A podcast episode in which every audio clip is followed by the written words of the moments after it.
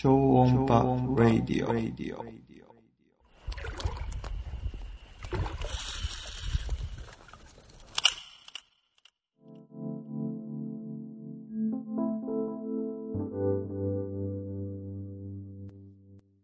こんにちは。超音波ラジオです。えーと、今日は6月の9日。えーと、今日もあの、ルアーを作りながら、えー収録したいと思います。ちょっとこの前、AirPods で、こう、作業しながら、録音してましたけど、あんまり音は、いい音、そんなに良くなかったですけど、ただちょっと結構、なんつうんですかね。うん、なかなかこう、収録する時間を作るっていうのが難しくなってきたんで、こうやってルアー作ってる時が一番いいかなと思います。今、あの、エコーのリップを削りながら喋ってますね。結構、ルアー作るのって、なんかね、やっぱ集中力が必要で、まあ、仕事とか、他のウェブの仕事とか、やりながらだとなかなかできないですし、こうね、集中する時間が必要ですよね。とみんなもそうなんですかね。えー、そうね。この前回の放送からこの2週間くらい経って、まあ前回も、まあ、アメリカに行きたいって話をして、えー、そうですね。結構いろいろはしょってたなと思って。ちょっと僕も全部聞き直し、聞き返したわけじゃないんですけど、なんかあのね、51センチの亀山、亀山で50センチのバスって話とかしなかったかもしれないですけど、うん、そうそう、あの日は、あの、そう、ちょうど、テニスをね、やって、テニススクール通ってるんですけど、テニス最近すごい、その頃も、あ、まあ、なん、こうテニス通い出して、だんだんなんか変な欲というか、自分の実力自分がどれくらい上手いレベルなのかを知りたくなってきて、なんかこうテニススクールってこう、初級、中級、上級とか、初中級とかいろいろあって、まあ、毎回レッスンの時にこう、最後試合で終わ、試合を10分くらいやって終わるんですけど、簡単、短い時間。で、まあそれはそれですごい楽しいし、でもなんとなくたまにこう、テニススクールってこう、まあ、クラスがあって、振り替えとかっていうのが、振り替えシステムがあっ、まあ、なんですかね、月謝を払って月4回あるんですけど、それがこう、休んだりして溜まると別のクラスを、で、その振り替え余ったやつを消化するみたいな感じ。たまにこう、すごい上手い人が来たり、で同世代だったり若い人が来ると、めちゃくちゃ上手くてこう刺激もらって、あ、もっと頑張んなきゃとか思ったり。で、まあ、まあ、普通に YouTube とかテレビ見てると、やっぱね、プロとか上手い人見てると、すげえって自分はどうなんだろうとか思ったり、あと、同じクラスの人とかで、なんか試合に出てる人とかいると、ちょっと話聞くと、国民大会とか近く、東京のね、そのエリアの大会があって、なんか聞いたら300円でエントリーできるっていうのがあったみたい。で、今年の3月くらいに、2月かな？エントリー返しされて、エントリーして、じゃあ出ましょうってことで。それがね、シングルスなんですよね。僕いつも練習してたのはダブルスで、で、テニス中高と軟式テニスやってたけど、そんな、シングルスなんてのテレビでよく見るやつね。ナダルとかジョコビッチとか、フェデラーとか。チチパスとか、ああいうプロがやってる、小坂直美さんとかね。シングルスなんてやったことなかったんで、エントリーして、こう、シングルスが練習できるスクール探して、近くにあったんで、行ってみたらもう全然違うし、一人で、なんですか、自分の人口と半分、半面守って、全部一人でやって、すごい、まあ、あの、ダブルスよりも横幅は少し狭くなるんですけど、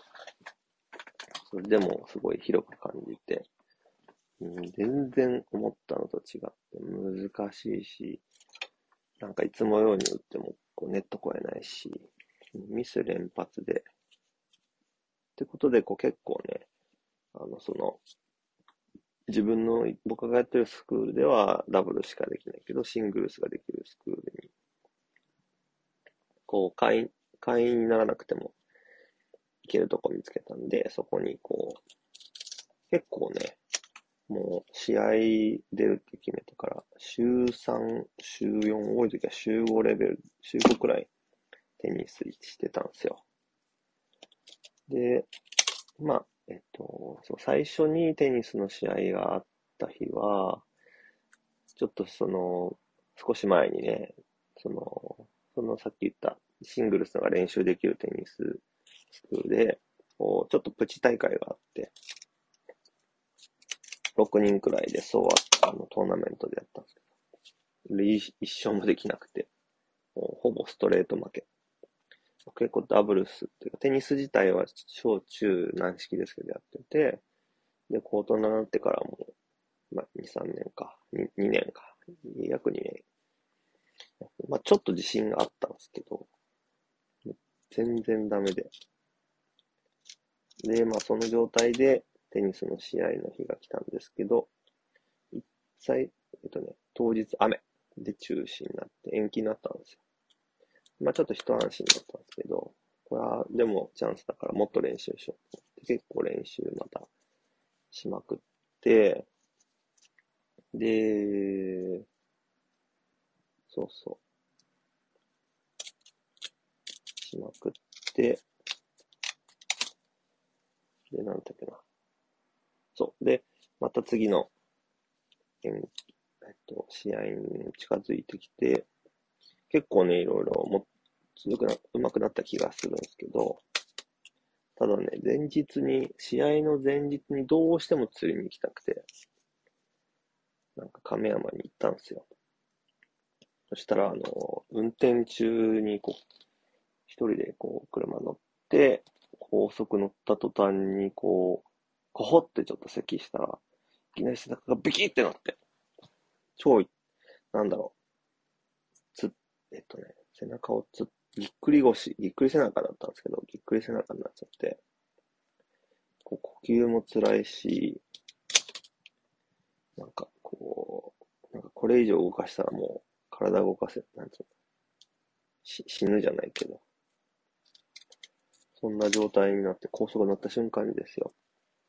それで、えー、まあ、とりあえずでも、どどうしよう。あの、まだ、えっ、ー、と、高速乗ったし、えー、またなんとかなりそうだなと思って、そのまま我慢して亀山行ったんですよね。ちょっとずつ良くなってる気がして、で、これ、昔、2年くらい前でも同じようなことがあって、ちょっと重いものを持ってね、いきなり背中が痛くなって、で、まあ、数日安静にしてたら良くなったんで、まあ、本当だったら多分、その経験があるから、まあ、ゆっくりしてた方がいいなと思ったんですけど。いや、まずいな、これ。明日テニスもあるし、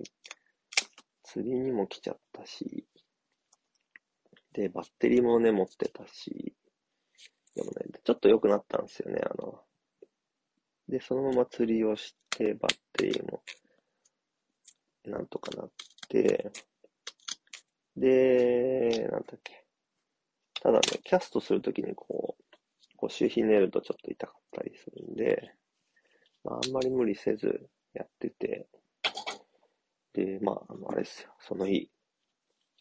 エコーをね、クジラの、あの、煮干し針、川針のエコー、結構人いっぱいいた日で、日曜日？じゃあ土曜日か。試合の前だったかそれで、鳥友の島周りで投げてて、まあ、全然釣れなかったんですよね。で、投げてバックラッシュを直し、まあ、結構結構本気で巻いてたんですけど、で、バックラッシュしちゃって、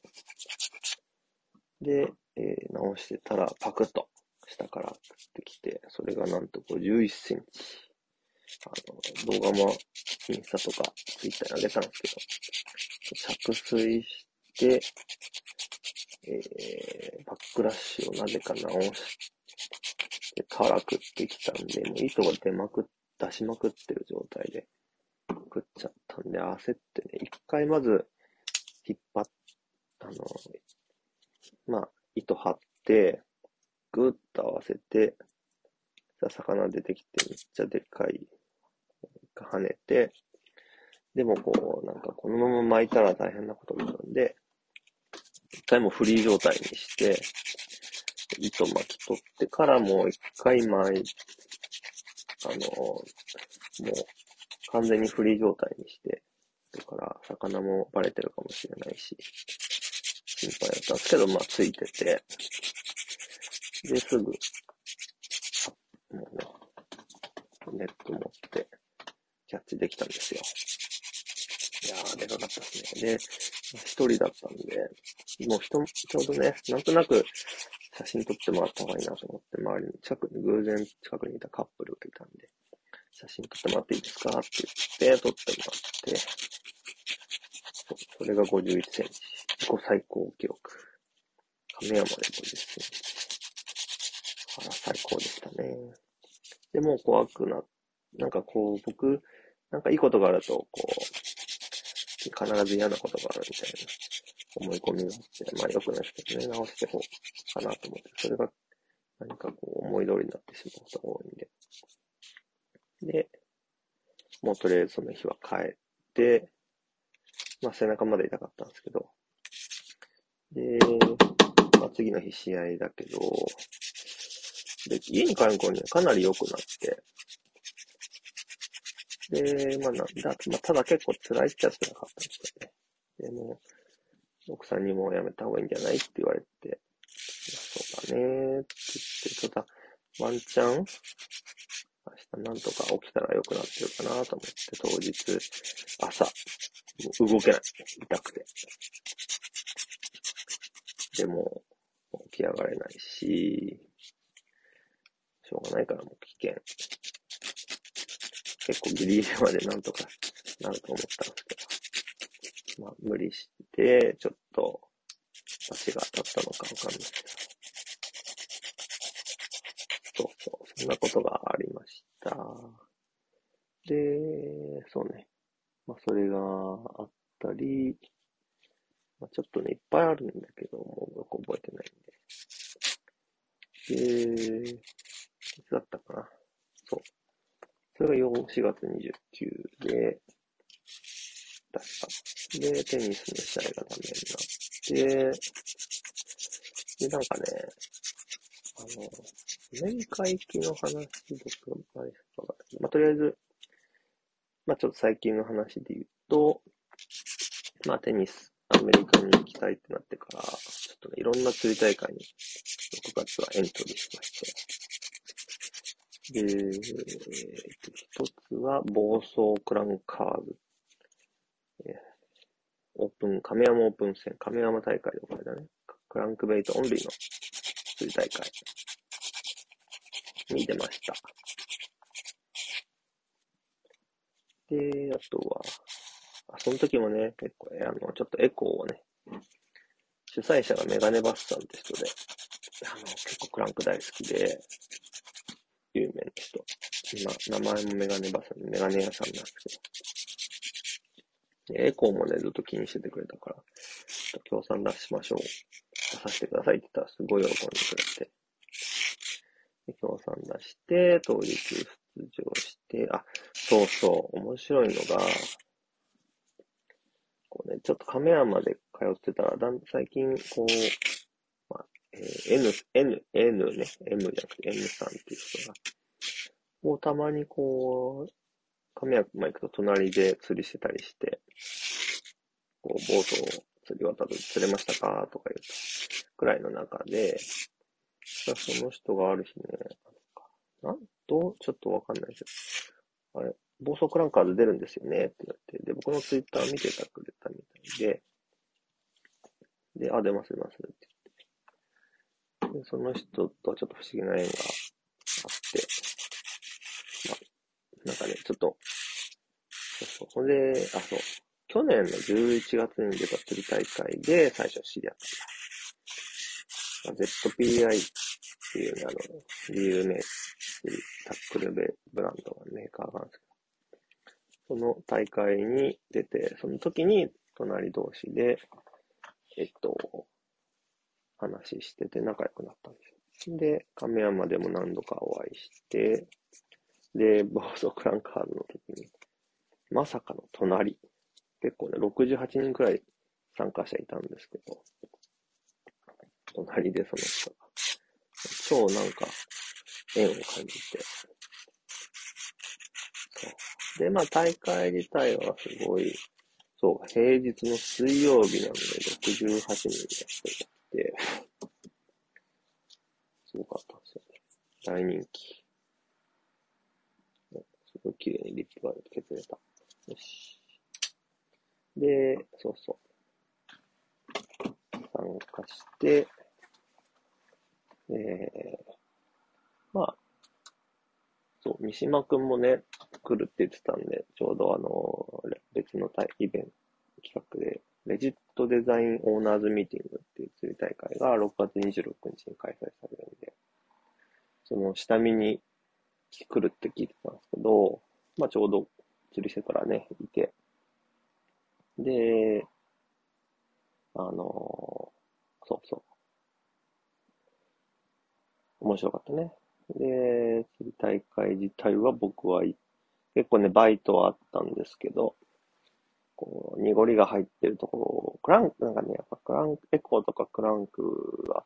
濁ってるところじゃないと効かない感じがするんですよね。だから、亀山最近すごいクリアで、でも前日に雨が降っ前々日かな、雨が降って、で、まあ、濁りが入ってる場所をなんとなく聞いてたんで、濁ってるところを目指していって、で、結構そうそうバイトはあったんですけど、釣れたのはノンキー一匹。それも、クランクで落ちパクっすね。すごいいいとこ入って、チャポンパクって感じだった。まあ、それが一匹で、まあ、入賞ならずだけど、結構た、あのね、68人もいて、結構クランク好きのハンドメイドの作ってる人も結構来てて、で、エコーも協賛出したらこう3人くらい手を挙げてほしいって人が。で、じゃんけんして、そのメガネバッサー、会長がね、ゲットしてくれて、もうすっごい嬉しかったですね。で、そこで何人かにも知り合い、知り合いというか、あの、釣りリアル研究所っていうオンラインフィッシュ、なんだ、オンライン釣りサロンかな？オンライン釣りサークルの、サークルですね。釣りサークルの人たちにも会えたし、エコー欲しいっていう人たちにも何人かに会え、あ、会えてないな。まあ、その3人も僕のエコーが欲しいって言ってくれた人がいたことも嬉しかったし。で、そうそう。まあ結構いい大会で、楽しみっすね。あ、楽しみ？ごめんなさい。今ちょっと別の LINE、LINE を見てました。えー、そう、それで、そう、クランカーズ大会がそんな感じで、で、今度は日曜日に、新利根だね。新利根川で、ボー、セントクロイっていうロットがあるんですけど、セントクライのロッあロッドメーカーがセントクライのウォブリン、ウォブンロールっていう、こうちょっとかっこいいロットがあって、で、それのオーナーズ大会っていうのが、オンライン大釣り大会があって、それが新利根川であったんですよね。で、まあ、そこにも参加して、で、その時はね、お友達の N さんね、また別の N さん二人で出て、いや、彼は、あの、その次の週、まあ、あさってには開催されるね、新利根川ザ・バトルっていう、あの、NPD ルアーズの桜井さんがしとか、アザーセルスっていう人、あのメーカーさんが主催する釣り大会のプラで来て、まあ僕もプラも兼ねてるし、オーブンロール大会も兼ねてて、新利根川で来て。まあ新利根川でね、バス釣ったことないんですけど、まだ。結構まあでも、釣れてる人もいれば、いろんな情報も聞いてたんで、頑張ってたえて、で、その時すごいね、またいい一日で、あの、主催者のワーさんって人とか、あと、ね、他の、そのエコーが欲しいって前に、そのクランカー大会にエコーが欲しいっていう人も来てたんで、で、あと、また、あの、釣り自体は、まあ、結局また釣れず、バスは。一日頑張ったんですけどね、朝5時から、5時半くらいから、夕方の5時までやっ釣れず。で、ナマズが一匹に、エコーがね、ナマズが釣れたエコーがあの、煮干し、51センチのバスも釣った。煮干しカーバリなんですけど、すげえショックなんですけど、えっと、まあ、ナマズ釣れてよかったです。その後、あのすごいでっかい鯉の尻尾に引っかかっちゃって、で、鯉がに、こうね、もう上がってこないし、上がってきてもちょっともう、どうしようもない感じで、どうしようどうしようって迷ってて、で、主催者のワーさんが偶然通りかかって、で、ほっとくと、あの、根にすれちゃいますよって言われたから、ちょっと無理やりこう、ギューって開けようとしたら、ブチって切れちゃって、結び目かな。そう、だからね、51センチつった、あの、煮干し川張りのおメモリアルエコーが持ってかれちゃったんですよね。かなりショックで。まあそんなこともあり。まあでも、最後ね、釣り大会終わって岸に上がったら6人くらいこう、ワーさん周りにいて、まあ今回参加しとって、あ王さんって人がね、エコー欲しいってくれてて、で、その人ね、その日4本釣ってたんでね、大物賞も、まあ、本当は取ってたんですけど、同じサイズ釣った人がいたから譲ったりっていうね、心が広い人で。で、大野さんが今日の4本釣れた釣りことをすごいいろいろ教えてくれて。まあ、もう、目に鱗。ん？目、うんわかんないですけど、日本語。目から鱗みたいな感じのすごい細かくね、いろいろ教えてくれて、で、当日はまあちょっとそれを試そうかなと思ってますね。で、その時にね、あるバス釣り雑誌のウェブ担当の人もなんか来てて、来てたっていうか多分ワーさんがね、ちょうど話しかけたらしいんですけど、仲良くなって、僕もちょっと、あのー、ね、バサーの人とちょっと話したいことがあったんで、こうね、来年アメリカ行くから、結構現地にもバサーの記者の人もいるし、あの、今年のエリートシリーズでね、あの、取材でアメリカに渡ったバサーの人もいるし、いつかね、その人たちと知り合ったり仲良くなりたいと思ってたんで、で、そこにバサーの人がいたんで、ちょっと話しかけて、ちょっと僕が何考えてるかを話したり、すごいね、そんな辺、いい機会もあって。だからね、すごい一日で楽しかったですね。で、その時にね、あの、ニッシーさん、あ、N さんね、一緒に僕のボートで乗ってた人が、僕のこのロットをちょっと貸し、あの、キャストし、さ、キャストしてもらったら、あのさん、このリールひどいですよって言われて、僕はあの、シマノのメタニウム MG7? なな使ってるんですけど、僕全然コロットとかメンテとかしたことないんですけど、やっぱひどかったみたいで、これは今まで使ったことはリールの中で一番ひどいって言われちゃって、なんかまあオイルさしたり、まあ、オーバーホールくらいした方がいいですよって言われて、まあ、ちょっと、そう、それで、あ、そう、やっぱそうか。僕はもう、あの、まあ、ちょっと違和感というか、あんまりこうリール持ってないから、これが正しい、これでいいんだと思ってたんですけど、やっぱ、まあダメだっこうひどかったみたいで、で、まあちょっと、そうね、昨日、そう、いろいろ教えてアドバイスもあったんで、自分でね、オイルとグリスは持ってたんで、あの、シマノの、ビールオイルとリールグリスを、ちょっとあの、まあ、まずちょっと、ちょっとだけ分解して汚れ取って、で、まあ、ベアリング周りにオイル塗って、オイルさして、もうなんとなくすごいスムーズになった気がしますね。はい、まあ、でもちょっと多分大会の時にはすごいいい感じになっているんじゃないかなと思います。そう。まあ、そんな感じでね。えー、で、こう、6月11日、あさっては、ザ・バトルね。桜井さん、MP ビルアーズの桜井さん主催の、120人くらい来る大会らしいんで、えー、まあそこにね、研究、えっ、と、さっき言ったオンラインツリーサークルのメンバーも結構来るみたいですし、ランチ屋さんとか、あの、オムライス井上さんとかね、カネックさんとかね。あ、僕結構その、最近ボートの装備もアップデートして、ラダーを買ったり、ティーズファクトリーのラダーを買ったり、あと、ショートマウントを、えっ、ー、とね、ミン、えミンコタの AT マウントっていうのと、のショートマウントと、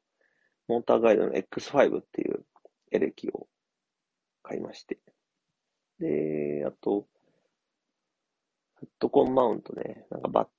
バウデッキ、違うな、ミドルデッキっていうのはレンタルボートにこう、板を置いて、バスボートみたいにするやり方あるんですけど、僕は、あの、お知り合いにね、その、台座みたいな、違う、お立ち台みたいな感じで、少し、うん、20センチ、15センチくらいの高さの台を、こう、フットコンの、にののフットコンを乗せる台。で、自分の足踏む台も、こうう、置くみたいな感じの台を借りたんで、ちょっとこう、目線も高くなって、えー、まあ、ミドルデッキつけてるような感じに近い状態にできるようになったんで、結構ね、レンタルボートスタイルがほぼ固まったような感じで。そうそう。まあ、そうっすね。で、今日はまあ、エコーも、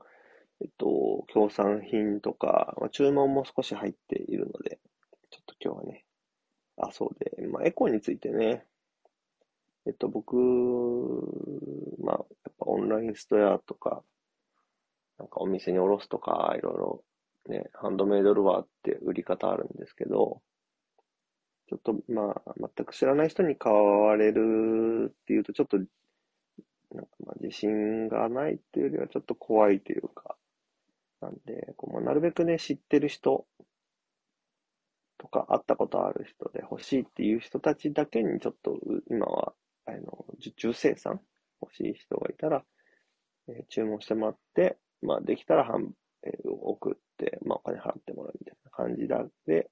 しばらくはやっていこうかなと思ってます。というのも、まあ、量産体制もちょっと整ってないし、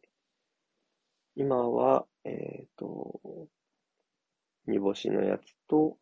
クジラ、ザトウクジラ二つが注文かな、これ。ん？違う違う違う。白長、あ、煮干し皮張り一つ、ザトウクジラが一つが注文分で、もう一個ザトウクジラが、えー、協賛品。で、もう一つは煮干し皮張りを作る必要があって、それはあの、6月26日に自作杯っていうね、自殺、自作、いや、自殺なんだ、自作したルアーだけを使ったルアーにも協賛品ですね。協賛品がだから、1、2、5。で、注文分が2つ作んなきゃいけないんで。まあちょっと今日こういう作ってる間のこういう話ができました。はい。まあ、ちょうど30分くらいなんでね、今日はこの辺にしておきます。まあアメリカ行きの話ちょっと決めたから、まあ進んでない気もしますけどもね。まあこうやって大会に出て修行して、まあまだ2回大会出て、あの、ウェインでバス、バス連れてないんで、ちゃんと。まだまだですけども。こうやってね、人に会えたり、エコーを見てもらったりするのがすごい楽しいんで、まあちょっと今年、今月もあと3回釣り大会あるんで、ザ・バトルと、自作杯と、あと、まあ、亀山でいつものね、メンバーでやってる身内釣り大会あるんで、それに、で、ちょっと頑張りたいと思います。じゃあ今日は以上で。ではまた、さようなら。